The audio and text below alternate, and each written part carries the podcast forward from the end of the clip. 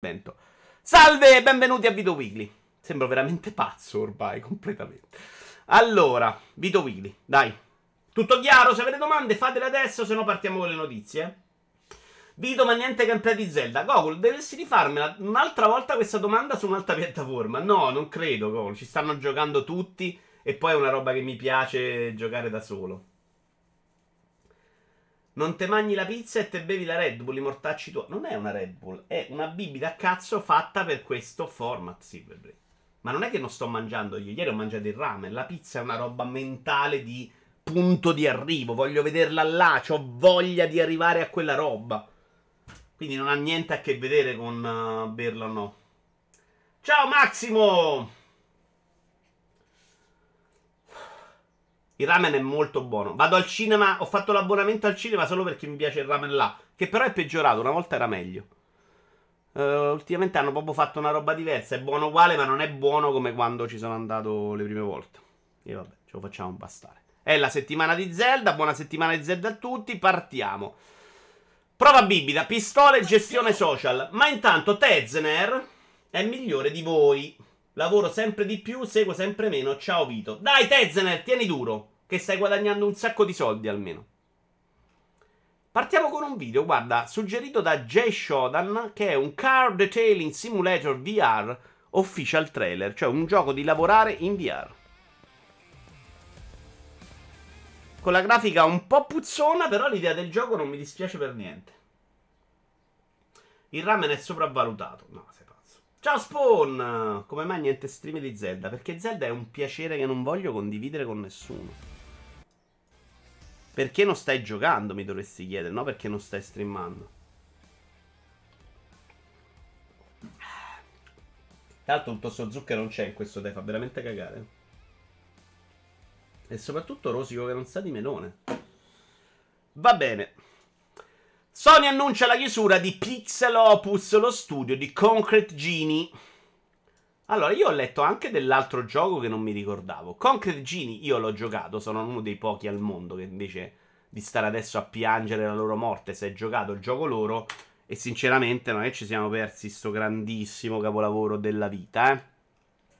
Il pubblico studio di San Matteo chiuderà i battenti il 2 giugno, giorno del mio compleanno. È proprio un regalo. Sony ha annunciato la chiusura di Pixel Ops, il suo studio first party fondato nel 2014, responsabile per la pubblicazione delle esclusive Edge e Concrete Genie. Che era una roba sul bullismo, anche vagamente interessante, esteticamente non bruttissima, perché aveva de- delle robe sui murales carina, meccaniche di gioco completamente da rivedere. Nemmeno due anni fa lo studio annunciava di essere al lavoro su una nuova esclusiva PS5 con Sony Pictures Animation, sviluppata in Unreal Engine 5. Al momento non è chiaro se il progetto sia stato cancellato o affidato a un altro studio. Sony ha giustificato la propria decisione affermando che lo studio non trova spazio nel suo piano di crescita a breve e lungo termine e che di conseguenza la dirigenza ha deciso di smantellarlo. Pixel Opus chiuderà definitivamente i battenti il 2 giugno. Questa roba comunque in sé può essere proprio una brutta notizia, eh questa Sony molto focalizzata su progetti di grande successo è Ubisoft. Cioè, preferisco la Sony che ci prova Silver Brain, anche se gli viene male alla Sony che dice facciamo il gas. Grandi momenti con Craig Genie. In che senso non mi ricordo niente della live. Cari amici, la nostra avventura presso Pixel Ops è giunta al termine. Mentre guardiamo al futuro, vogliamo ringraziare di cuore i milioni di giocatori che hanno supportato noi e il nostro impegno nel realizzare videogiochi splendidi e originali. Si legge nel breve messaggio di ringraziamento condiviso dallo studio.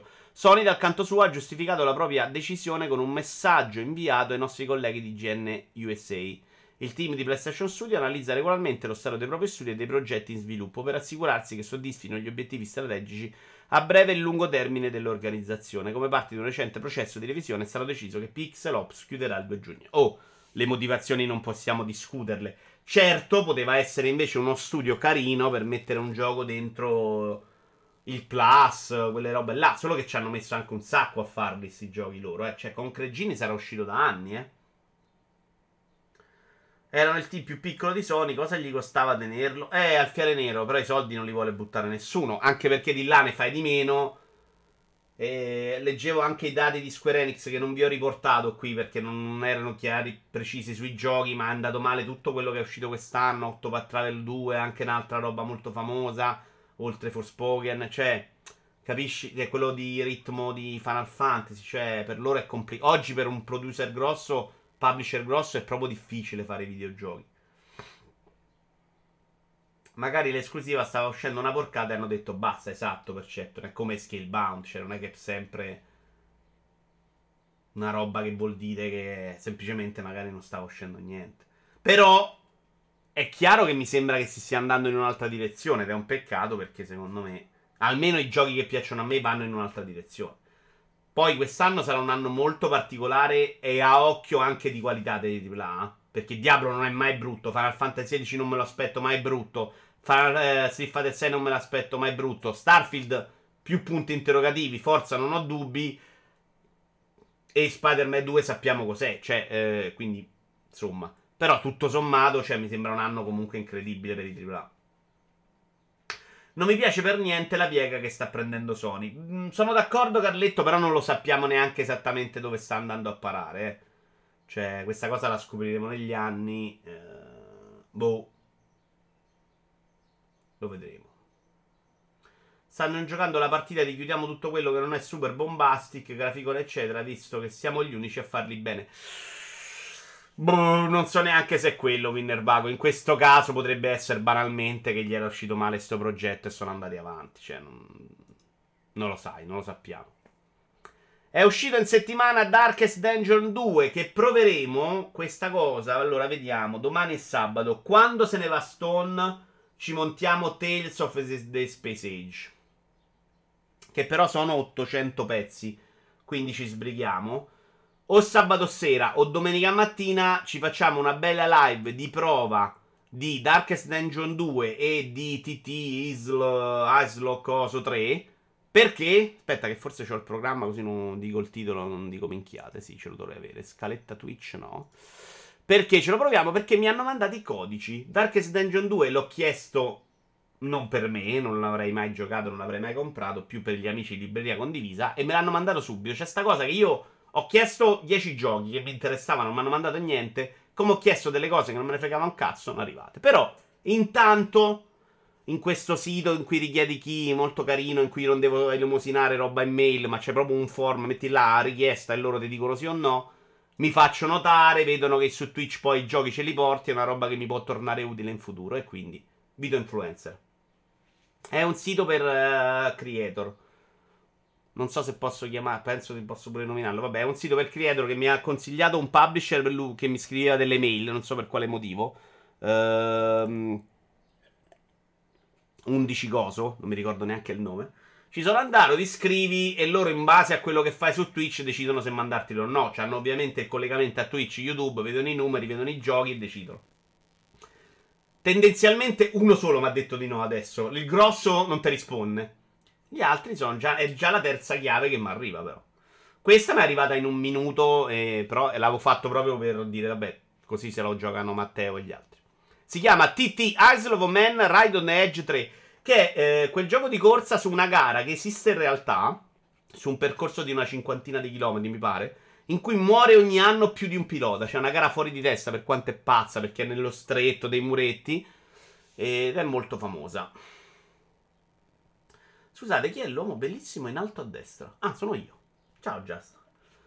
Adesso devi comprare più luci RBG. No, quello non vorrei farlo nella vita, sinceramente. Cioè, pi- piuttosto continuiamo a fare delle robe di merda.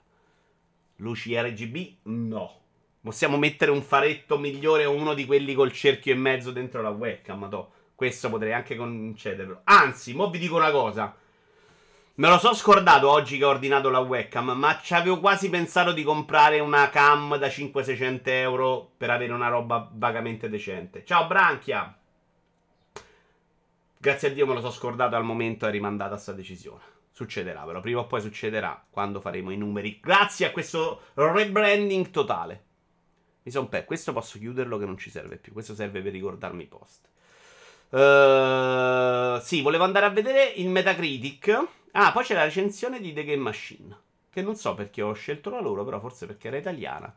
E ce la leggiamo. Ora andiamo su Metacritic, che magari ci sono anche le altre italiane. Vi metto monitor. Comunque, se la gioca su un dignitoso 80, io ricordo molto critiche all'inizio all'Early Access perché era tanto diverso. Ne ho sentito parlare da Marco Mottura su Round 2 E onestamente i cambiamenti eh, vanno più nella mia direzione. Cioè, mi sembra, da quello che ho capito, un gioco più di farmare. Perché poi i progressi rimangono rispetto al primo. Che era invece molto più roguelike, mortale, perdi l'uomo, non lo recuperi più, eccetera, eccetera. Qua ho visto che se hai portato un personaggio a livello 3 e te lo prendi sempre a livello 3, sarà difficilissimo. Ci devi giocare comunque tanto, però li porti avanti alla fine. Chiedi la chiave del gioco Lego prima che passi Silma e gli dai ascolto. Al Fiere Nero in realtà non ci sono tutti. I grossi di là non ci sono mai. C'è tutta roba di publisher piccoli. È esattamente il contrario, dice il Maria. Scusa, il per... vabbè. Ne parleremo e lo proveremo. Comunque, The Game Machine è il voto più alto. Forse per questo l'ho preso. E gli dà 95. La recensione è di Nicolò Paschetto. Paginazione di TGM Online per niente male. Recensione mi sembra anche lunga il giusto. In breve, ma cosa si può volere di più dalla vita? Un Lucano? Darkest Dungeon 2 ci porta in un mondo oscuro, Lovecraftiano e super affascinante. Ci fa combattere scontri tostissimi con delle classi di eroi che non si vedono da nessun'altra parte. Ci offre una profondità tattica tra abilità, equipaggiamenti, buff e debuff e tutto il resto che è una goduria, senza per questo essere inaccessibile. Ci mette davanti a un'estetica, un'estetica dal gran carisma che è una goduria per gli occhi. Devo andare avanti? Potrei, credetemi, potrei. Difetti pressoché inesistenti. Basta? Vabbè. Non mi è piaciuto il boxino. la capacità di world building dei sviluppatori si confermano alle stelle. In questo secondo capitolo hanno mantenuto le basi narrative viste nel predecessore, per ampliarle a dismisura e portarle in nuove ambientazioni, contrapponendo alla staticità della magione la dinamicità dei viaggi. C'è molta storia e background dietro ognuna delle regioni e dei mostri che incontriamo. E dispiace solo che venga fuori solo dai brevi ma fighissimi commenti del narratore. Mi ha ricordato quell'approccio alla narrazione tipico di Hidetaka Miyazaki che a me non piace. Ok. Va bene, crocifiggetemi. Discorso opposto per gli eroi invece. Ah no, Miyazaki, quello di Soul, scusa, sono d'accordo con lui allora. Discorso opposto per gli eroi invece, alla cui origine viene dato il dovuto spazio attraverso incontri speciali nel corso del viaggio. Così si fa. Indel Maria ci spiega. Il Farmoso era il primo dove avevi tutta una parte centrale in cui dovevi livellarti tot personaggi per fare il Darkest Dungeon finale. Qua sblocchi cose poco alla volta come in un roguelite, ma intanto una partita dura un paio d'ore al massimo giù di lì. Questa è la più alta di Metacritic, 95. Uh, Argor Game, World Playing, Dexerto gli dà 60. Le recensioni non sono un miliardo. Ricordiamo che al momento è solo su PC. Anche nella roba della chi che mi scrivono, mi scrivono però Steam Deck al momento proprio no. Multiplayer gli dà solo 70. Vediamo. Uh, Simone Tagliaferri, attenzione. Tagliaferri è il mio recensore di indie più affidabile.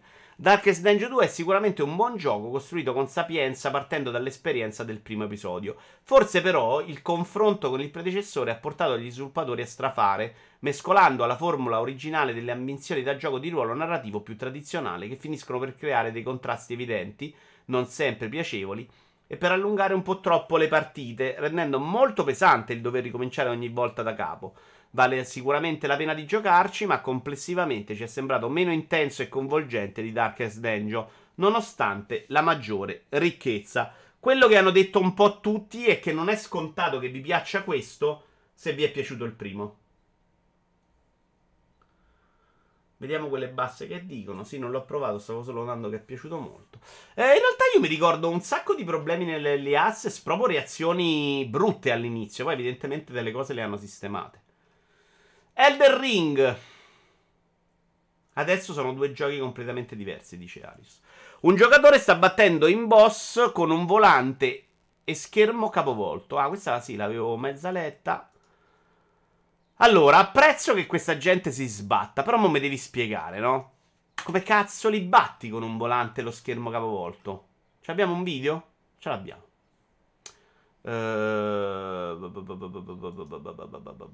Aspetta che lo metto. Adesso che dovevi partire di là, sei partito di qua. Va bene tutto, eh, per carità, io capisco, la gente se sbatte alla fine riesce a fare tutto nella vita, ma porco zio. Volante e schermo capovolto, ma seriamente. Schermo capovolto secondo me è un limite un po' paraculo. Volante... Ma, eh, beh, volante però scusate. Ah no, sta girando col volante. Perché alla fine è un pad. Cioè, se usi i tasti è un pad. Sì, vabbè, saranno i soliti che non hanno ancora capito come funzionano gli LIAS. Si dice il Maria. Chiede a Patarico, lo faceva già in Warzone. Ma così per fare il fenomeno, in realtà i veri pro lo fanno col tappetino di Just Dance. Sì, me la ricordo la ragazza. Vabbè, questo non è facile.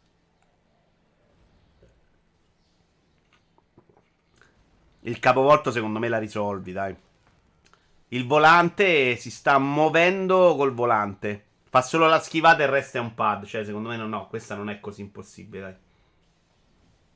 C'era anche la tizia che giocava due partite contemporaneamente, una usava il pad e l'altro il coso di Just Dance. Sì, sì, ce la ricordiamo tutti per i suoi lemming, le, lemmings. Non era lemmings, le, leggings. Le pere di Francesca, ciao! No, ma non ti serve neanche lo specchio. Cioè, ti devi abituare a leggere in un altro modo. Secondo me non è una roba impossibile quella del capovolto. Eh. Non un grosso problema. Sonic Frontiers continua a vendere superati i 3.5 milioni. Qui possiamo fare una riflessione proprio, perché io sto lì a lamentarmi della critica su War Legacy e vi ho riportato anche l'articolo di Outcast. Ma le vendite veramente non hanno proprio nessun rapporto con la critica, perché Sony Frontiers mediamente l'hanno criticato, cioè hanno fatto quello che mi aspetto. Non lo conosco, quindi non so se abbiano ragione o no. Però l'hanno fatto e comunque la gente se l'è comprato e ti dice pure che è bello.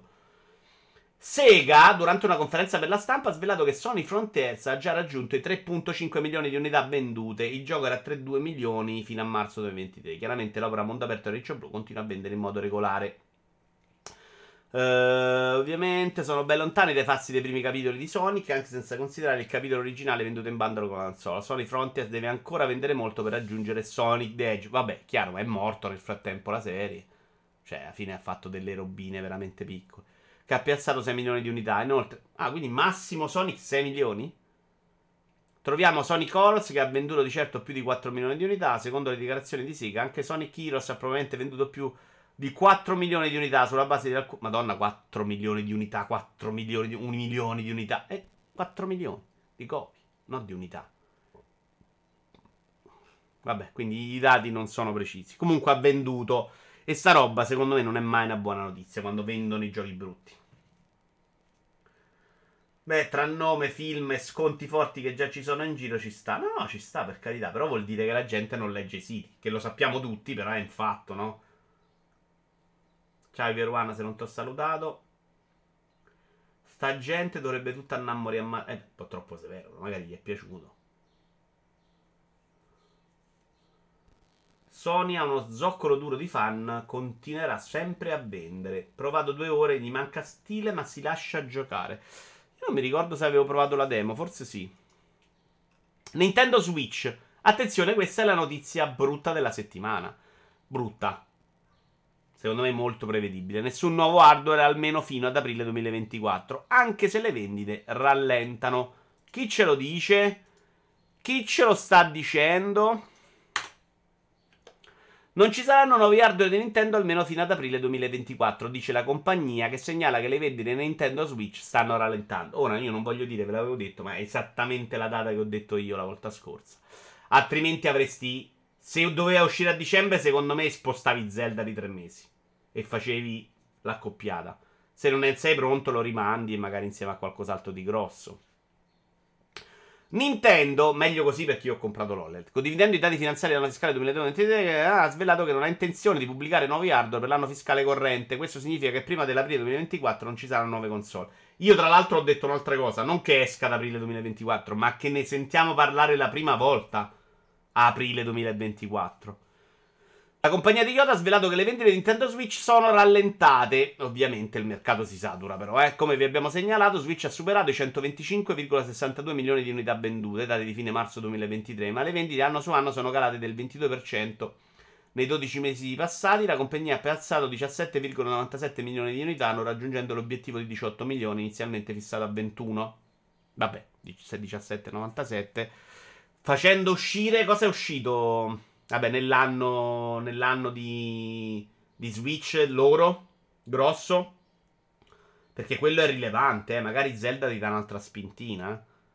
Per il prossimo anno Nintendo punta a vendere 15 milioni di unità, un ulteriore calo precisamente del 16,5%. Quindi loro si aspettano comunque meno anche con Zelda. Il presidente Shuntaro Furukawa avrebbe anche affermato, secondo la fonte, che in realtà difficilmente sarà raggiunto tale obiettivo. Vabbè, sta roba.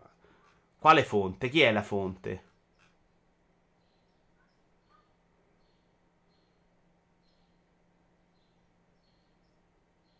Ma non c'è scritto la fonte, scusami.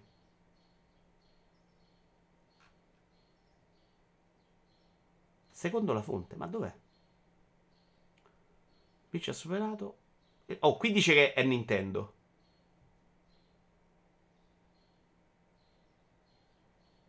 Secondo una fonte, allora, non la fonte. La trovi alla fine dell'articolo? Ma non è vero, non c'è mai. È un segreto. Ovviamente è una fonte segreta. In genere mettono link a fine articolo, dice Splash. Ah, e qua non li vedo però, scusami. Cioè, sotto i commenti, no. Oh, poi io multiplayer devo ringraziare, mi hanno pure invitato alla festa. In cui io l'ho letta da lettore, ci avevo voglia. Mi piacerebbe conoscere Serino, Vincenzo Lettra, anche per Paolo Greco, che però già conosco. Eh, però non ce la faccio. A me la gente non mi piace proprio. Cioè, gente nel complesso, è il mucchione, non mi piace. E quindi ho declinato. Però loro veramente troppo gentili con me. Eh, sotto l'articolo c'è un box fonte. Oh, sotto l'articolo qua Ah, fonte. Porca miseria. Oh, grazie, Moragno. Madonna, Moragno sempre bravo. Ciao, GDR Unplugged. Sì, vabbè, non mi posso leggere sta roba per la fonte. Vabbè, ci fidiamo che c'è una fonte, dai. Andata bene così. Comunque, sta calando. Io mi aspetto marzo che se ne parli. Io non mi aspetto che adesso a giugno si parli di della nuova Switch. Potrebbe arrivare a Natale prime notizie. Sì, però io me l'aspetto proprio a marzo, me lo aspetto lontano proprio. Per me esce a fine 2024, Natale 2024 Switch 2. Sony annuncia PlayStation India Hero Project per lanciare nuovi sviluppatori su PS5. Oh, questa mi piace. Marzo 25 con Mario. No, dai. Mario me lo aspetto anche prima, io cazzo. Però potrebbe, potrebbero unire le due cose. Non credo che l'annunceranno con troppo anticipo rispetto all'uscita effettiva. Marzo 2024, secondo te esce Alfiere Nero? Aprile, perché hanno detto prima di aprile. Sto seriamente ponderando di prendere la wallet di Zelda, quindi l'uscita è prevista per il mese dopo il mio acquisto, dice Spawn.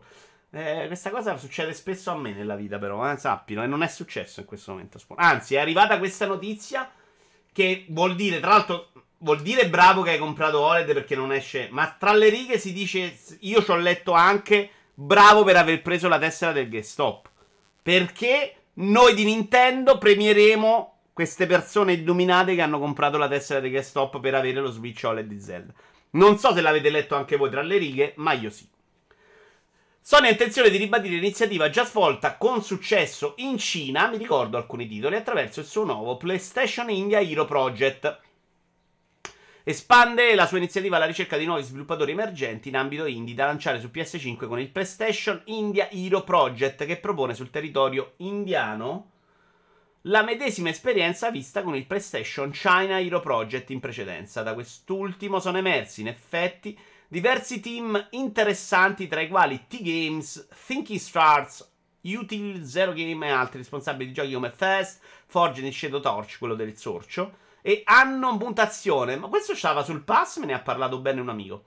Oltre ai prossimi, Boundary, Evotintion, Lost Soul Side, Convallaria e AI Limit.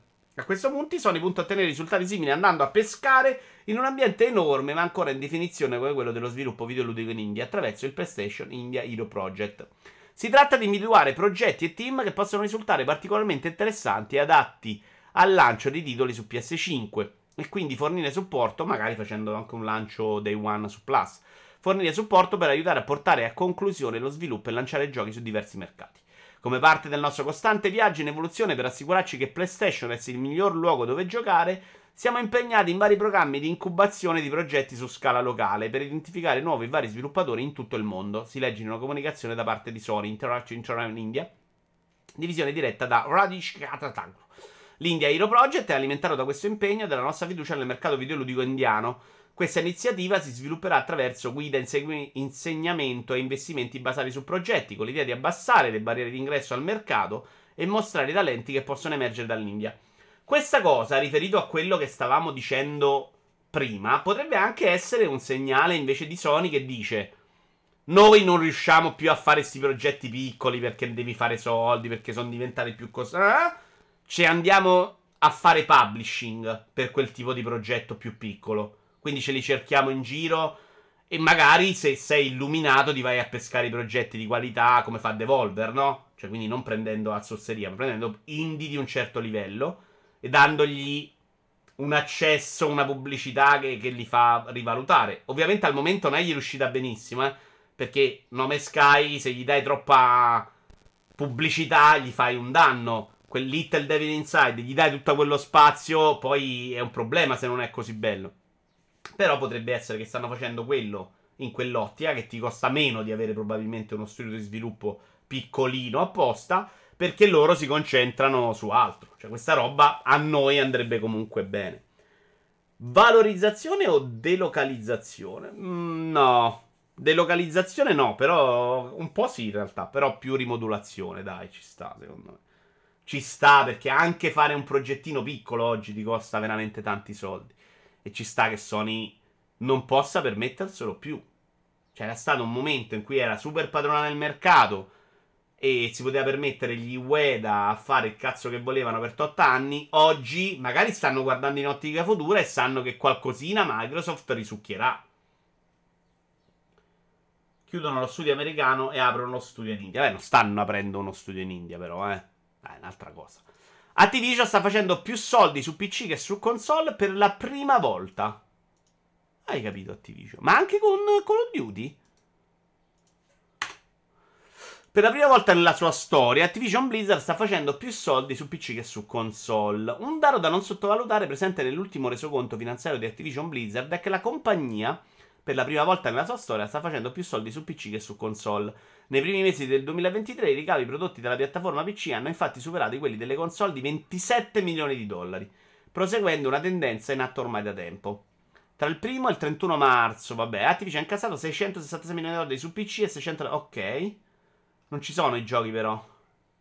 Si tratta del terzo di messa di fila che il PC batte le console. Activision attribuisce quel 74% dei ricavi in più su PC rispetto all'anno scorso al successo dei Call of Duty di Overwatch 2. Successo di Overwatch 2? Sta andando bene Overwatch 2, non ne sento parlare mai.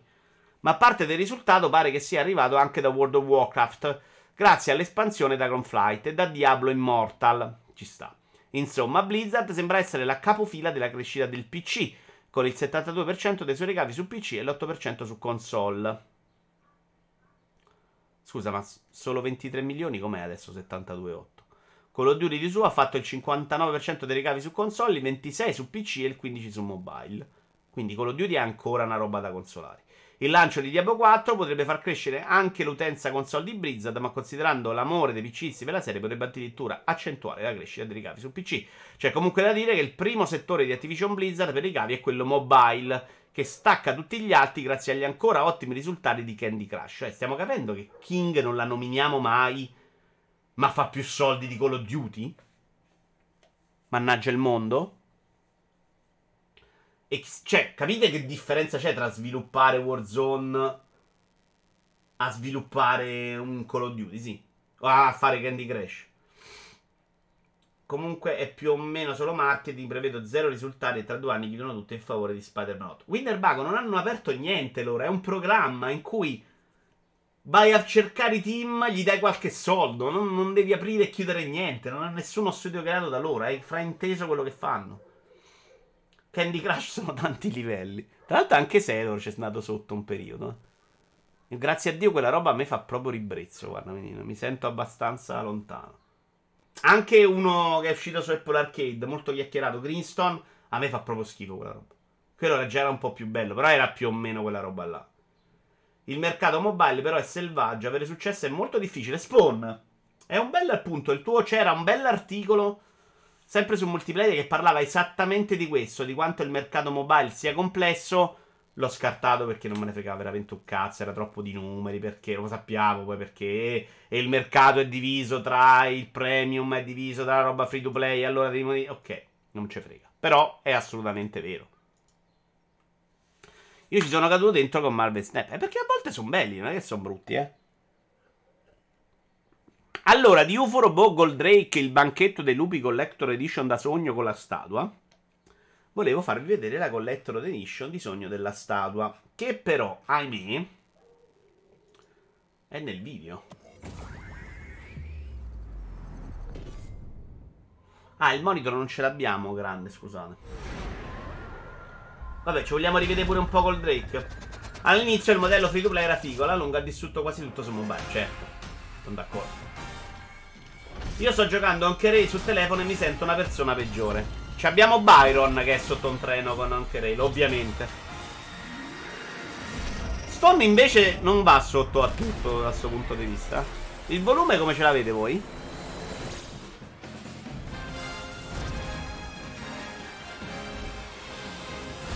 Ci crediamo a sto gioco? Io mai nella vita, Sponge. Mi sembra una roba di una bruttezza importante. Ecco la limited.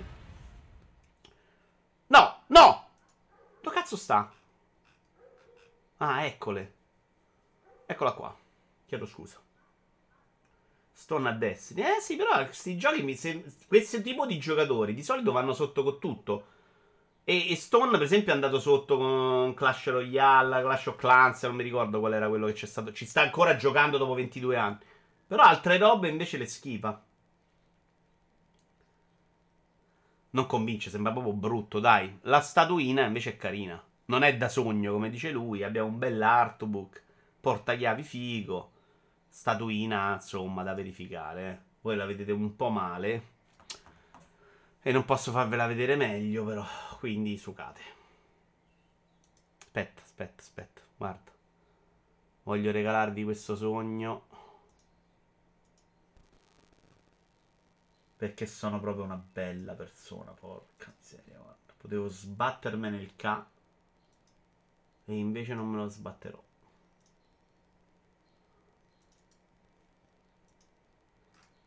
Ho fatto tutta questa fatica per voi, amici. Dai. Eh? C'è il tazzino dello zoom direttamente nel browser. Lo so, Perceptor, però voi lo vedevate comunque in finestrella, eh. Ovviamente, ovviamente.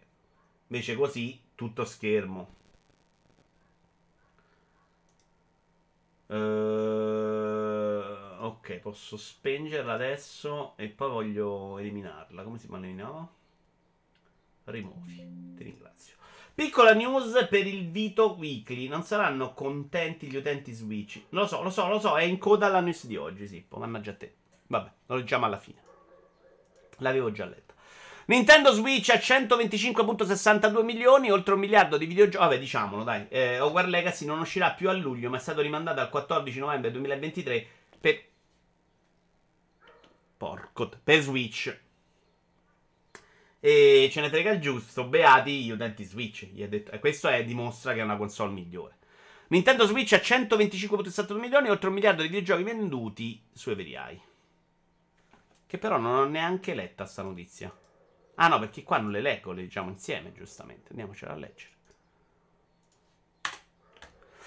Nintendo ha annunciato che le console della famiglia Switch, questo l'avevamo letto però, Nintendo ha approfittato dell'occasione per eh, pubblicare la classifica aggiornata dei 10 giochi first party più venduti su Switch. First party, eh, non second, third party. Con Mario Kart 8 Deluxe, saldamente al primo posto, seguito da Animal Crossing New Horizon e Super Smash Bros. Ultimate. Ma Breath of the Wild quanto è... Ah, è quarto, beh, buono. Quindi Mario Kart 53 bombe, Animal Crossing 42 bombe. Scusate, eh. Ma Animal Crossing non ha mai venduto così tanto. Quello sotto. Secondo me sta tanto indietro. Non me lo ricordo mai il gioco che è stato su Switch. Dico una stupidaggine? A parte quello mobile che probabilmente è andato bene. Sì, sì, la pandemia ha super inciso e poi era un gioco super bello, eh. Mai nessun gioco ha venduto tanto come su Switch. Questo è un po' vero. Super Smash Bros. Ultimate 31 bombe. No, forse Mario Kart ha venduto di più su Wii, eh.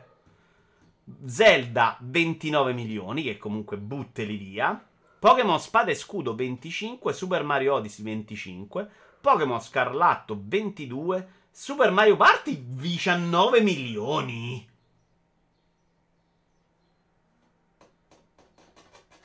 Scusa, Super Mario Party qual è? Quello che abbiamo comprato noi o quello dopo? Sono tanti 20 milioni per un Mario Party. Porca troia. New Super Mario Bros. U Deluxe 15 milioni per un remake, madonna. E Ring Fit 15 milioni. Quindi ci sono 15 milioni di anelli di Ring Fit buttati nelle case del mondo? o nelle discariche di tutto il mondo. Io ce l'ho ancora, adesso mi metto a farlo. Perché adesso sto facendo tre volte piscina a settimana, è un po' poco. Però sono veramente troppo impegnato nel weekend per mettermi a fare anche allenamenti. Ci siamo anche noi stronzi in quei 20 milioni. Oh, ma a me piace Mario Party. E che la modalità online faceva cagare. Ma io Mario Party a me piace proprio un casino. E poi Spawn era diventato bestia de Satana dopo 3 secondi. Cioè, quello deve essere un gioco in cui devi giocare con gente che non è capace. Se giochi con un cazzo di fenomeno è un problema. Capite, no? Eh. Però il gioco è bello. Horizon Forbidden West è un successo. Sono usciti i dati di vendita in questi giorni perché ne abbiamo di tutti. Ecco quanto ha venduto la saga supera i 32 bomboni. Non l'avrei detto sinceramente così bene. Secondo me è una serie fin troppo sottovalutata. Cioè, capisco che possa non piacere se ti piace Zelda. Però se ti piacciono gli altri open world, secondo me è un open world che fa meglio di tanti altri quello che fa. Cioè, fa il suo proprio con super onestà. Il secondo più del primo a livello di gioco, il primo era un po' meglio a livello di trama, quello VR un po' meno. Però, insomma, è una serie che viene considerata come la merda per qualche motivo, ma non, non lo è proprio perché secondo me c'è anche una roba di gameplay figa sul combattimento. Forbidden West ha venduto 8.4 milioni di unità tra l'uscita e il 16 aprile. La saga in totale ha piazzato 32,7 milioni di unità, considerando anche Horizon Zero Dawn e Cold Mountain. Cold Mountain considero pochissimo.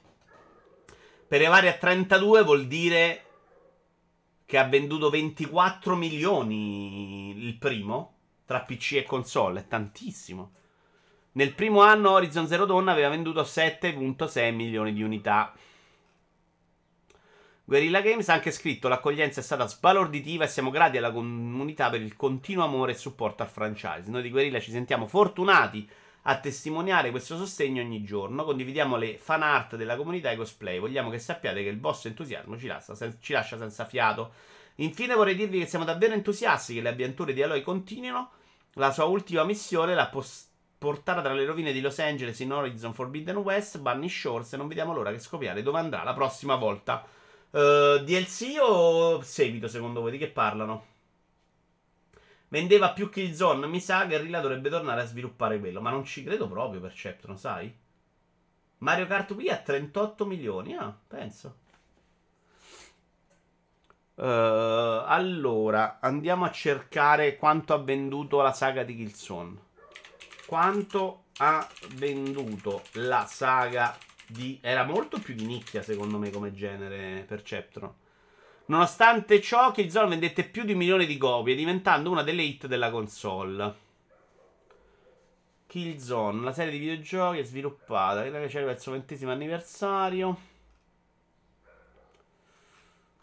Eh, non si capisce qua.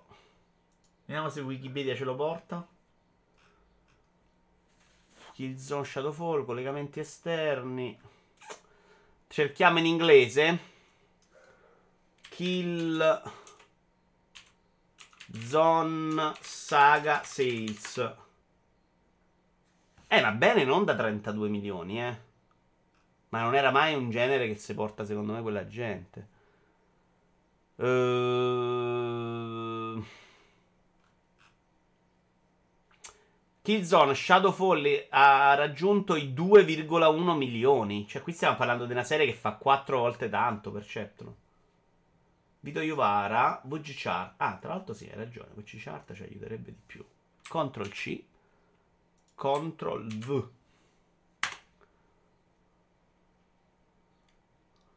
Oh, ok. Queste sarebbero i milioni di copie? Killzone 3 ha venduto 8.9? Ah no, questo è il voto. Ma questi sono i, i voti però, scusami. Come vedo quanto ha venduto Splash? Pa, pa, pa. Ah, eccolo qua. 2.1 e forse meno eh, quando vendono molto poco. Questi sono 3 milioni quelli che hanno i più belli? No, Shadowfall fa cagare. Killzone 1 non c'è, che è quello che immagino abbia venduto un po' di più. Questo ha venduto un milione, il 2. Shadowfall ha venduto tanto. Come mai? Shadowfall non era quello orribile su PS4. Total Ship. Vabbè, ci abbiamo andati molto risicati. Secondo me, comunque, molto più Horizon. Anche perché se no li stavano facendo per Ceptron. Cioè, ti do anche questa notizia. Il mercato è anche più grande oggi. Eh, vabbè, eh, ci sta. A parte che non così tanto, eh. Non credere. Cioè, a livello di console vendute di base installata, no. Siamo abbastanza vicino sui picchi delle grandi console. Faremo cioè, 120 contro 100. Ok. Hollow Knight Silsong rinviato. Anche questa è una. Be- Beh, rinviato. Questa non la considero una notizia orribile perché in realtà bisognerebbe capire esattamente cosa intendono. Non uscirà più nella prima metà del 2023. Stiamo al 12 maggio, anche un po' grazie al cazzo. Cioè, quello da capire è non esce adesso a giugno come volevano ed esce a ottobre, dicembre, novembre o esce fra sette anni? Eh, a me sembra probabile che sia una roba che esce fra qualche mese. Anzi, mi aspetto anche che arrivi la notizia alle 3. Oh, ciao, round to Twitch. Credo che tu sia Mottura. Però specificalo. VG Chart, occhio che hai i dati abbastanza a caso. Da anni. Sì, tanto non abbiamo proprio trovati, che è peggio. Cioè c'era un dato su due, due giochi della serie e gli altri no. Hollow Knight Silsong è stato rinviato. In realtà ancora non era stata svelata la data d'uscita ufficiale. E quindi secondo me l'idea di rinvio... Se no so vale il rinvio per tutti, eh. Ma Team Cherry aveva indicato la prima metà del 2023 come ampia finestra di lancio. Non sarà così. La Software House ha infatti annunciato per voce del respo- responsabile del marketing Matthew Griffin che il gioco non ce la farà ad arrivare nel periodo pianificato. E i gang un aggiornamento veloce sul Silsong. Avevamo pianificato di lanciarlo nella prima metà del 2023, ma lo sviluppo continua. Siamo emozionati di come sta avvenendo il gioco, che è diventato davvero grosso. Quindi vogliamo prenderci più tempo per renderlo il migliore che possiamo. Aspettatevi più dettagli quando ci avvicineremo alla data di lancio. Su questo argomento, ciao carissimo, Torneremo a parlare nel video Iovara commenta di domani, in cui vi ricordo c'è anche Stone, perché io voglio parlare di questa roba del... Voglio i giochi tutti rifiniti, con i rinvii, non me ne frega niente, o dico, oh, Jedi Survivor, alla fine, 80% se giocava bene, me ne frega anche il giusto. Ne parliamo. Sarà troppo grosso? Secondo me sì, così, di brutto proprio. Cioè, mi aspetto una roba mastodontica, magari con contenuti aggiuntivi, però, eh. Uh, qui però vorrei parlare anche del, del, grande evento di Microsoft dell'anno scorso. Ciao Zoar! Che sinceramente è come ho detto io. Cioè, l'anno scorso mi ero lamentato perché dico abbiamo tolto il sogno, la roba che verrà perché vogliamo la concretezza. La concretezza alla fine non era concreta. Quindi, dell'evento Microsoft dell'anno scorso che è rimasto un cazzo. Ciao Tony! Preferivo almeno il sogno, cioè almeno ho visto un gioco che uscita fra cent'anni. Poi a me siccome i soldi in tasca non me li portano via con, con la forza o con la calamita, se poi esce dopo sette anni, ma che me ne frega? Non era stata annunciata una data precisa, ma era nella presentazione Xbox con tutti i giochi in uscita entro giugno 2020. No, no, me lo ricordo, Spawn. In cui c'erano Starfield rimandato, Forza ancora non abbiamo la data, Silsong, Uh, Redfall è uscito, ahimè, che era l'unico che forse era meglio rimandare. C'era un'altra roba, se non mi ricordo male, grossa. Che vabbè. Comunque, va così. Quell'anno a giugno, l'anno scorso a giugno vinceva la concretezza. No, Benedict Fox non era una roba grossa, Fabio. Mai nella vita. Electronic Arts, Dragon Age, Dread Wolf non uscirà prima di aprile 2024. In arrivo un gioco di corse e uno sportivo. Minecraft non grossa per me. Zelda non c'era l'evento Microsoft. Sarebbe stato abbastanza sorprendente, però, Spawn. Molto innovativo. Allora, questa roba mi interessa perché io ho il pass da fare Electronic Arts. E siccome Formula 1 23 è confermata VR ed esce a fine giugno, ce lo facciamo subito. Stando alle informazioni ufficiali, Electronic Arts pubblica un Racing Game VRC tutta la vita. No, no, no, no, no, no, non penso che ci sia dentro Formula 1, Sippo. C'è VRC di Codemaster, oh. Gioco di corsa, Formula 1, sportivo, il nuovo, non FIFA. Ah, tu dici che hanno fatto i fenomeni. No, no, no, no, no, no, no, no, no. Tra questi ci sono due giochi non ancora annunciati, mentre purtroppo non figurano Dragon Age e Skate. Skate è proprio strano per quanto è piccolo come idea. Uh, qui parlano di VRC che me lo aspetto io però, eh, me lo aspetto quest'anno VRC. Con VR tra l'altro, porca miseria. UFC non lo so. Ma FIFA lo considera, FIFA c'è, saprà una voce a parte con i miliardi la pala. Cioè, ho visto i numeri di FIFA, sono clamorosi, ragazzi. Cioè, fanno i miliardi loro ancora. Per quanto riguarda Dragon Age e Dead Wolf, al momento non abbiamo una data. Stesso discorso per Skate, il nuovo titolo free to play per console e PC realizzato da Full Circle, di cui pochi giorni fa sono stati svelati nuovi dettagli su progressioni e le attività che sarà possibile svolgere nel gioco. Non ce ne frega niente, non ci clicco. Eh. La speranza in entrambi i casi è di saperne di più, magari durante le conferenze estive. Electronic Arts non fa nessun evento al momento, non lo ha quantomeno annunciato per giugno, vero? Mentre Ubisoft sì. Ubisoft farà una roba con 100 Assassin's Creed, proprio delle smarmellate di Assassin's Creed pericolose, secondo me. Io mi aspetto VRC di brutto. E Codemaster, loro, oh, Codemaster non c'hanno, c'hanno pure l'altro team, quello di Project Cars adesso, eh. Cioè, i giochi devono far uscire. Uno l'anno di grossi loro, oltre i, quelli seriali, secondo me uscirà sempre. L'anno scorso è uscito Grid, quest'anno butti quello. Tra l'altro andando malissimo. Tutta la roba di Codemaster sta dopo tre mesi nel passo, immagino. Non stiano facendo i miliardi. System Shock Goes Gold. Release date for PC announced. E andiamo a vedere. Oggi pochi trailer per il momento, eh. Pochi trailer. Eccolo qua. Qual è la nuova data di System Shock che ci dice Antonio? che è carico a pallettoni. Uh, the System Shock Remake blends the beloved gameplay of the classic original game with brand new graphic, updated controls, and overall interface, and newly recorded sound and music. It also includes never before seen enemies, gameplay improvements, and an update hacking system. Cioè, questa roba vale per tutti i giochi, fanno copia e incolla, secondo me. Dove sta la data? Bastardo. Non la trovo. Faccio perfettamente. Ah, 30 maggio. Oh, 30 maggio il cazzo, esce fra due minuti, Tony. La demo l'ho provata io, no? Grid è uscito pochi giorni prima di GT7. Gran mo. Sì, tra l'altro Sippo sono veramente pazzi loro, un Fermonte. Allora, 30 maggio, ma in questo articolo che mi dovrebbe dare la data, incredibilmente non c'è. Vogliamo controllare insieme questa roba? Che se no critichiamo solo i siti italiani. Questo è Tech Raptor.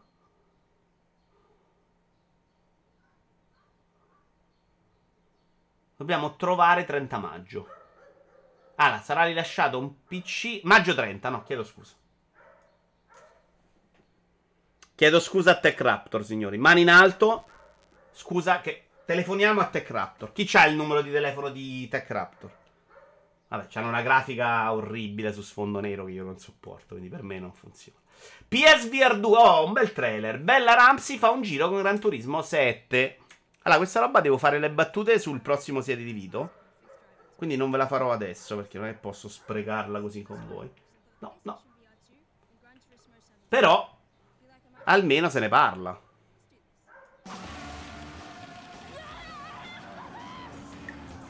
Io voglio dire una cosa su Bella Ramsey. Però ho paura che sia una roba brutta da dire e non la dirò. Non è. Però devo. Cioè, una roba che per me non è brutta, però ve la chiederò in privato. Eh.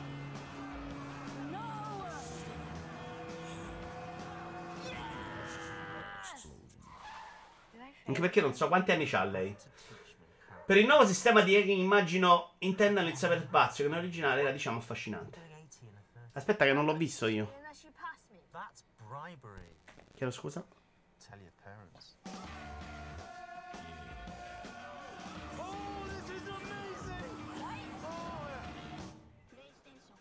Vabbè, comunque dai. Ne parliamo, ne parliamo, Sony ci crede ancora un pochino. Secondo me, come vi ho detto, tutto sommato per la lineup incredibile che c'era, se eri un non giocatore di VR ci sta pure che non butti dentro altri giochi in arrivo, perché così qualcuno ci spende pure soldi su sto caschetto. Entro l'estate devono cominciare a parlare, secondo me, dei videogiochi nuovi, quelli grossi. Cioè deve arrivare un... Alex sarebbe proprio la bomba perché fa chiacchierare tanto, anche se secondo me non è il top. E però Astrobot almeno me lo aspetto da loro. Occhio al ban. No, non era una roba da, da ban, era una domanda, però potrebbe essere... Potrebbe essere non, non giusta, quindi preferisco non farlo. L'unica pubblicità di un videogioco fatta da un attore che ho apprezzato è quella di Robin Williams per Zelda, tutte le altre appaiono troppo false. Uh, non lo so, magari lei è videogiocatrice, se ne sa qualcosa? No, no, non era una roba sull'estetica, Moragno. A parte quanti anni c'ha, qualcuno me lo dice. Ah, 19 anni, quindi se ne può parlare in Italia. Però non era una, un dubbio sull'estetica, era un po' su un'altra cosa. Dai, non, però non, meglio se messo zitto. Agatha Christie, assassino sull'Orient Express annunciato per PC e console da Microids eh, e basta. Da Microids. Ah, dopo abbiamo Zelda. Oh, ma dobbiamo fare ancora Zelda noi. Porca troia. Tra l'altro di Zelda mi parlano tutti, tutti, tutti della recensione di Fabio Bortolotti su IGN. Quindi magari un pezzetto ce lo leggiamo. Poi ci andiamo a leggere anche un pezzetto di Fan Around. Uh, e vabbè, ma, mi sa, si, ma si sa già come finisce. Ah. In realtà io, Tori, l'ho scoperto di recente vedendo il film. L'ultimo film che hanno fatto, bellissimo, tra l'altro mi è piaciuto molto. Perché non lo sapevo. E mi sono letto invece di recente, sapendo tutta la storia che mi ero letto su Wikipedia, quella dei dieci piccoli indiani là, e tutto sommato mi sono divertito, eh. Anche avendolo saputo prima com'era. Monitor. Eh, annunciato a Catacrissi, Assassino sull'Orient Express, un adattamento videoludico dell'omonimo romanzo. Eh, ambientato nel 2023. Ah, attenzione, i giocatori vestiranno i panni dell'investigatore Poirot e dovranno, ris- Poirot, e dovranno risolvere il mistero di un omicidio avvenuto a bordo di un treno in corsa. Per farlo dovremo raccogliere indizi e risolvere i rompicapi, interagire con i passeggeri e lo staff dell'Orient Express per scoprire il colpevole. Il gioco propone una rivisitazione in chiave moderna della storia classica che promette di sorprendere anche chi ha letto l'opera da cui deriva Tony. Sono stati infatti aggiunti elementi nuovi alla narrazione, tra cui la presenza di un personaggio inedito, Joanna Locke, che è il Locke che ricorderete in Lost, è la sorella. Scopre una versione modernizzata, beh non mi vado a leggere tutto il comunicato. Non uno ma due detective riscopre assassino sulla Nintendo adattato all'era moderna del 2023 con un adattamento fedele ma aumentato. È un adattamento fedele ma aumentato. Cioè, cioè, che introduce un nuovo personaggio di nome Joanna Locke. Incarnare il detective privato ti permette di condurre una seconda indagine durante i flashback giocabili negli Stati Uniti. Ah, c'è della parte fuori dalla carrozza. Mappa mentale risoluzione della linea temporale. Sai che non ho capito neanche che, che gioco è? Entra nella testa di Hercule e Poirot per scoprire mappe mentali e fare deduzioni, aggiungendo un ulteriore livello di profondità al gioco. Assumi il ruolo di Poirot e Joanna per risolvere enigmi e fare deduzioni per scoprire la verità dietro l'omicidio, giocando in terza persona mentre ispezioni i set e parli con tutti i protagonisti e li affronti. Hai capito? Beh, beh, beh, ok, gli elementi nuovi, ma se le è quello, non penso abbia tanto senso. Non me ne frega, eh. Arriviamo al Metacritic di Zelda. E ci andiamo anche un po' a beccare delle recensioni italiane.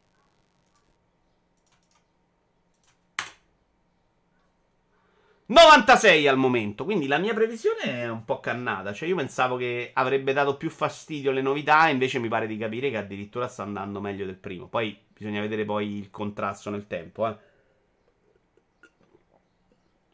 Comunque, da quel poco che ho sentito io, ne sono stato un po' lontano. È piaciuto, è piaciuto tanto, e sta cosa è evidente. È piaciuto forse più del primo. Magari ha un impatto meno sbalorditivo del primo, però è piaciuto. 100, 100, 100, 100, 100, no, 98 IGN Italia. Ok. Guarda quanti 100 dei gamer, Washington Power, IGN Brasile. Eh, però è spazio game 100. E quindi andiamo in ordine. Comunque sta roba ti porta click, eh. A cura di Valentino Cinefra. Allora, in realtà su multiplayer l'ha, l'ha recensito Mancosu, che è quello che ha recensito War Legacy. E poi, se non ho capito male, parla molto male degli open world normali. Cioè, sta roba a me fa scendere di testa, voglio dire. Comunque, Cinefra. Un po' lunga. Ok. Eh, difficile immaginare che The Legend of Zelda Breath of the Wild potesse avere addirittura un sequel, vista la magnitudo della rivoluzione che ha scatenato nel mondo dei videogiochi. Che non è vera questa cosa, secondo me. Nel mondo dei videogiochi Zelda ha rivoluzionato troppo poco. Cioè, ha fatto un gioco della Madonna super bello, ma non è stato seguito. Anche negli open world clamorosi. Non c'è stata, secondo me, imitazione di Zelda. Quindi, secondo me, non ha rivoluzionato proprio un bel cazzo. Figuratevi. Ah, Tony è d'accordo. Eh, infatti, figurate la mia sorpresa nello scoprire che Tears of the Kingdom è semplicemente migliore in ogni suo aspetto. Ok, questa cosa dei seguito che sono migliori in ogni aspetto. Era perfetto Breath of the Wild. L'avrei scritto tu da qualche parte. Si dice che la perfezione non esista, ma The Legend of Zelda Tears of the Kingdom è la cosa che più si avvicina a questa definizione, perché la storia dei videogiochi non ha mai visto un mondo con tre livelli di esplorazione da vivere con una fluidità sconcertante da esplorare con un gameplay che offre una vera libertà totale senza opprimere il giocatore con il proverbiale imbarazzo della scelta, ma al contrario, supportando come mai prima d'ora ogni sua intenzione. Tears of the Kingdom risponde ad ogni trascurabile stortura del suo predecessore, con una quantità soverchiante di idee, proposte ludiche e contesti narrativi, tutti elegantemente incastonati in un mosaico di meraviglie a tratti inimmaginabile. Un sequel semplicemente perfetto che ravviva la brace della creatività accesa da Breath of the Wild per alimentare una luce che illuminerà svariate generazioni a venire. finale un po' poetico, diciamo. Voglio andare a vedere qua. Facciamo il test. Hogwarts. Questo è, scusatemi, abbiamo detto Cinefra. Hogwarts Legacy. Dammi la review. Scusa, perché mi sei aperta sta roba? Recensione 8. Vabbè, no, però. Qui già. Vabbè, 8.7, cazzo. È 8.4 il coso. Nicolò Bicego, però, quindi non è lui. Il test non si può fare. Poi, Gameblog, IGN, Area Gioca, Cimag, Checkpoint. Ancora 100 qui siamo? Mamma mia, i 100 che ha preso. Porco zio. Screen Rant, The Enemy. Troia. The Game Machine 98. Dire che un gioco è perfetto già fa capire come ci si approccia alla recensione, ovvero cercando i difetti come se fosse un compito di matematica. A me piace quell'approccio, però, Sandro. A me piace che si cercano i difetti. Secondo me il critico deve fare quella roba là. Che non vuol dire che poi non gli dai 10 perché. Però, secondo me il critico cerca il difetto, non cerca di accontentare la cosa della stampa. Cioè, secondo me quello deve fare il mio paragone sull'articolo scritto su Atto era proprio infatti al, cuoco, al critico culinario di Ratatouille. Grande eh, riferimento culturale. Danilo Dalla Frana. Ma Danilo Dalla Frana è lui quello che vedo sempre da Cano Bisbocch. E Iaci è. Incapace di mettere una webcam. Peggio di me, questo si può dire, però, eh. Allora, in breve, Tears of the Kingdom riesce a superare la perfezione precedentemente raggiunta da Breath of the Wild. Un traguardo incredibile. Sono molto felice per le altre software house che da adesso potranno trascorrere un'estate spensierata, risparmiandosi interminabili sessioni di lavoro nel tentativo di creare un precedente al titolo di gioco dell'anno. Ora come ora, l'attuale generazione di game design manca purtroppo quella scintilla con cui creare un prodotto in grado di avvicinarsi al genio di Tears of the Kingdom. Uh, com'è come gira? Ah, questo c'ha un unboxing apposta, buono. Tears of the Kingdom fa del suo meglio per mantenere i 30 fps AI, non sempre riuscendoci. Solitamente i rallentamenti si evidenziano quando qualche elemento appare in primo piano mentre si usa l'ultramano. Quindi momenti più cerebrali quando si può chiudere un occhio, ma generalmente ci sono diverse occasioni in cui la fluidità si concede ai brevi cali, uno scenario sin da ora migliorato patch, dalle patch.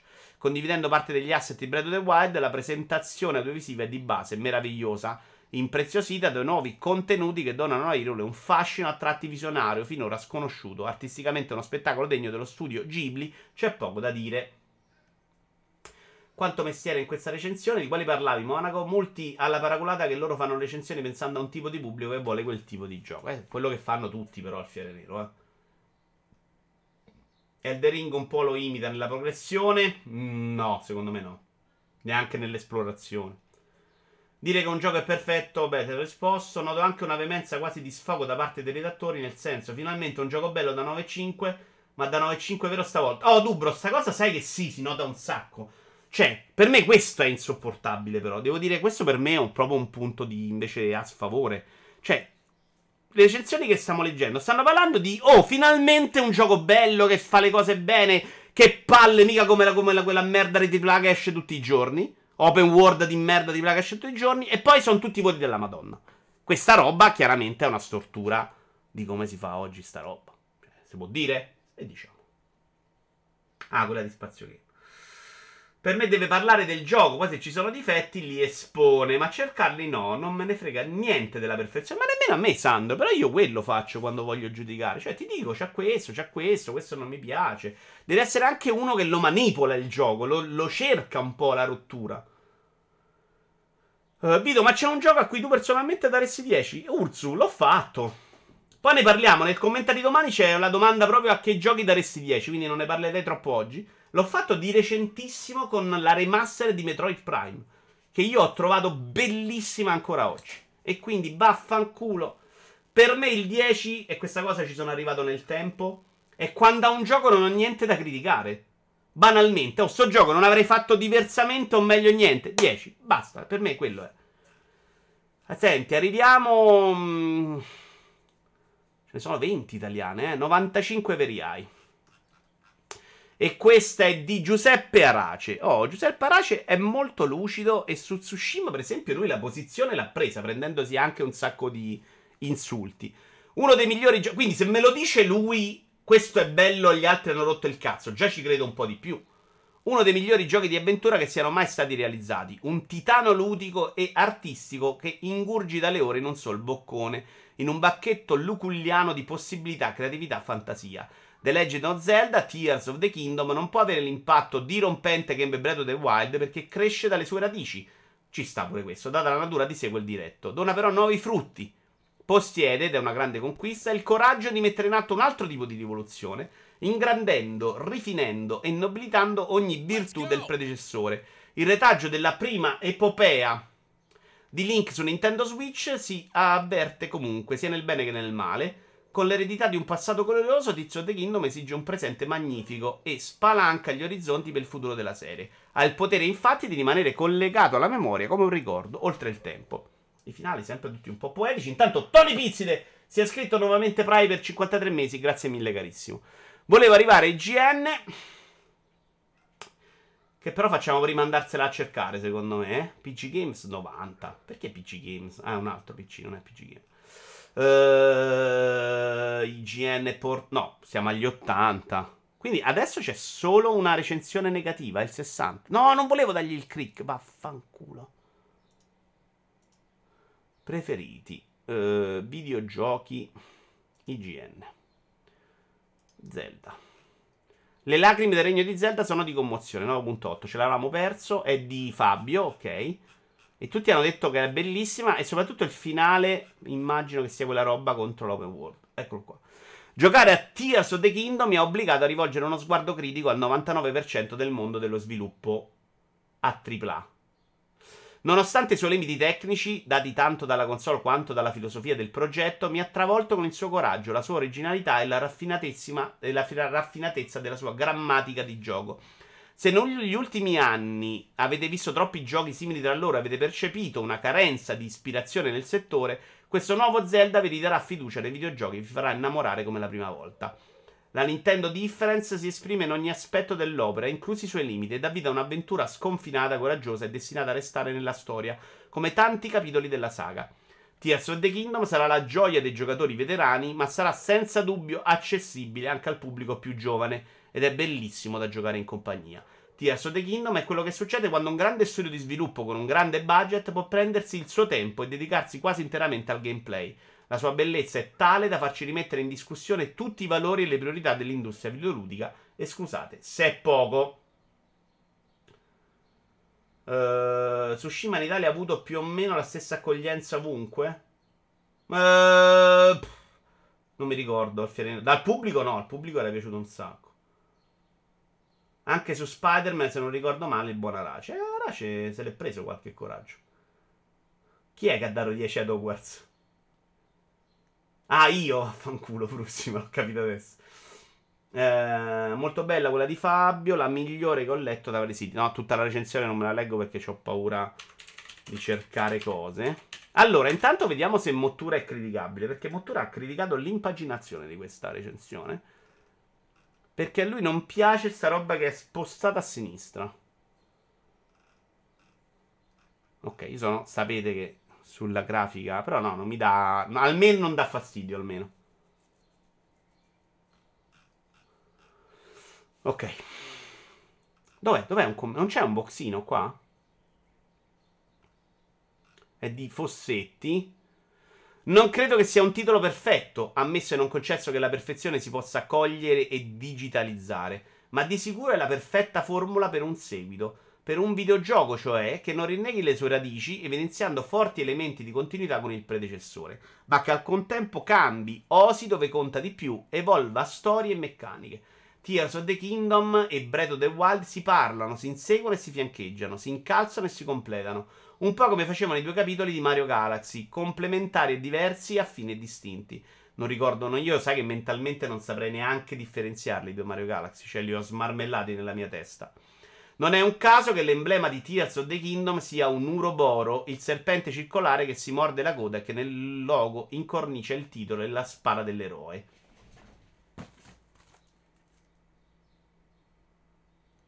Non avevo mai visto il serpente. C'è una ragione legata al racconto se quel serpente sta lì, ma credo sia importante pensare anche a quello che l'Uroboro simboleggia, ovvero l'unità, la totalità, l'eterno ritorno, l'immortalità. Sulla rottina, sulla questione della grafica. Vedi che è un po' spostata a sinistra questa recensione su Final Round? Però hanno fatto impaginazioni più belle, secondo me, anche su... A prescindere dallo spostato sinistra o centro. Cioè, loro fanno delle robe fantastiche, questa mm, mi fa impazzire. Per dire, eh. Ce n'era uno che mi era piaciuto un sacco. Vediamo se la trovo al volo. Ci abbiamo recensioni. C'ha uno stile da rivista cartacea fantastico, secondo me, fanno il round. Robe... Guarda questo, questa per esempio era bellissima. Guarda che bello. Dicono no alla simmetria. In realtà lo detto più Fossetti che Mottura, che Croce. Che l'ha vista in diretta ed è tipo morto. Va bene, quindi è andato benino Zelda, dai, c'ho voglia, c'ho voglia. G-Infinity non gli diamo il click che gli dà 6, però secondo me ci sta, eh. Cioè, potrebbe anche essere uno che si è rotto i coglioni. Qui c'è Jedi, che è un grandissimo Nintendaro, quindi non è uno prevenuto, e questa cosa la do per certa, che invece si è annoiato dopo due ore. Accetto che a uno non possa piacere, ho paura solo che sia uno che invece l'abbia messo per, per altro. Non lo do per scontato, ma potrebbe essere, e in quel caso non voglio dargli il click. Tutto qua.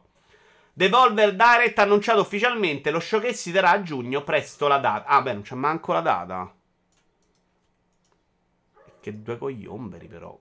Quindi, sappiamo solo che è a giugno? Vabbè, a giugno, grazie a Dio, ci sarà Bito Yuvara che prenderà tutti questi eventi, metterà i tre le migliori insieme, farà un bellissimo mappazzone di tutto il finto e 3 di periodo giugno e ci facciamo come l'anno scorso un evento. Forse dovremmo rivederci anche lo scorso insieme. Leggi solo l'anteprima di Metacritic. Di cosa, Sippo? Che è la roba più figa che ho fatto. Cioè, quella roba è proprio bella. Ciao Vito, quando lo comincerai Zelda? Gigen, eh, stasera no perché c'è la Lazio. O stasera dopo la Lazio probabilmente. O domani mattina. Ah, ok. L'anteprima. If you are yet, ve lo faccio vedere anche voi. If you are yet to step foot into the open world of Irel, quindi se sei, mm, if you yet to step, se stai quasi per mettere piede, quasi, oppure se hai già messo piede nell'open world di Irule, Tears of the Kingdom è eh, il modo migliore per avere esperienza. Con solo just enough new ground to keep these things interesting. But if you didn't get with the 2007 Last, the story alone might not be worth uh, the second attempt. Cioè, il gioco è bello e quindi stai alla grande se ci hai già messo piede. Se invece lo stai giocando per la prima volta, la storia non vale la candela, la storia solo del seguito. Se non hai ancora messo piede. Ma te, Vito, sei interessato a Rogue o preferisci ancora il deck? Dubro, me l'hanno chiesto un sacco sti Rogue Ma io non sono diventato un tossico delle console portatili. Anzi, le possibilità di uso per me di Steam Deck non sono infinite. Eh. Cioè, lo uso, mi piace un sacco. E per le mie esigenze è già oltre i miei bisogni. Cioè, non sento mai il bisogno di una console più potente o migliore. Fa esattamente molto di più di quello di cui ho bisogno. Lo fa benissimo. Dentro c'ho Windows, gira tutto. Ci ho messo un giga di giochi della mia libreria Steam ed è fantastico. E mi piace molto il fatto che abbia la versione integrata di Steam che la semplifica la rende una console. Quindi non sento proprio nessun bisogno in quel senso. Uh, Devolve il Direct annunciato uh, negli ultimi Ok, quindi avremo anche le date di The Pluggy Square. Tra i giochi più attesi dello studio troviamo la promettente avventura The Pluggy Square. Ah, ma anche, scusatemi, anche quell'altro... Ce n'è uno, tra l'altro, che ho messo per lo show indie, non bello, che devono fare uscire loro. Non, non si è ancora visto, che è una figata. Cioè, si è visto, sta su Steam. Però non, non l'hanno ancora parlato, che è molto figo. Un po' strano, ma figo. Pepper Grinder, ok. Ehm... Che stavo dicendo? Stavo dicendo... Ah, quello di de- rompere quello dei calci. Cioè, quello me l'aspettavo più pronto. Era uscito una demo che sembrava mezzo gioco. No, Skate Story non credo sia una roba per me. Come si chiama quello di spaccare tutto? Quello sinceramente me lo aspettavo molto prima. Hungerfoot, bravissimo. Sono abbastanza sorpreso di non averlo visto. Tenacious Videogames, Tenacious D è cosa? C'è Black che ha fatto una canzone. Riusciamo a non farci arrestare vedendolo? Secondo voi? Me la rischio? Io non l'ho ancora visto. Mettiamolo un po', lo togliamo, eh. È tipo una canzone sui videogiochi.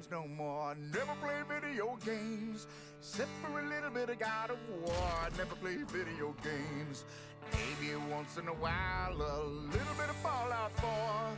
But that's okay, not right now. I got things to do, cause I don't play video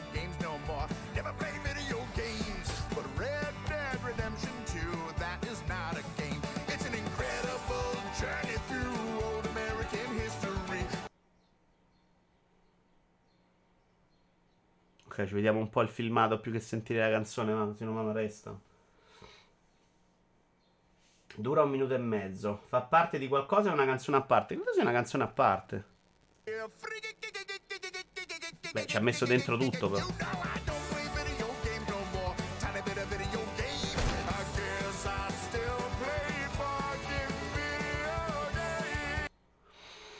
Vabbè.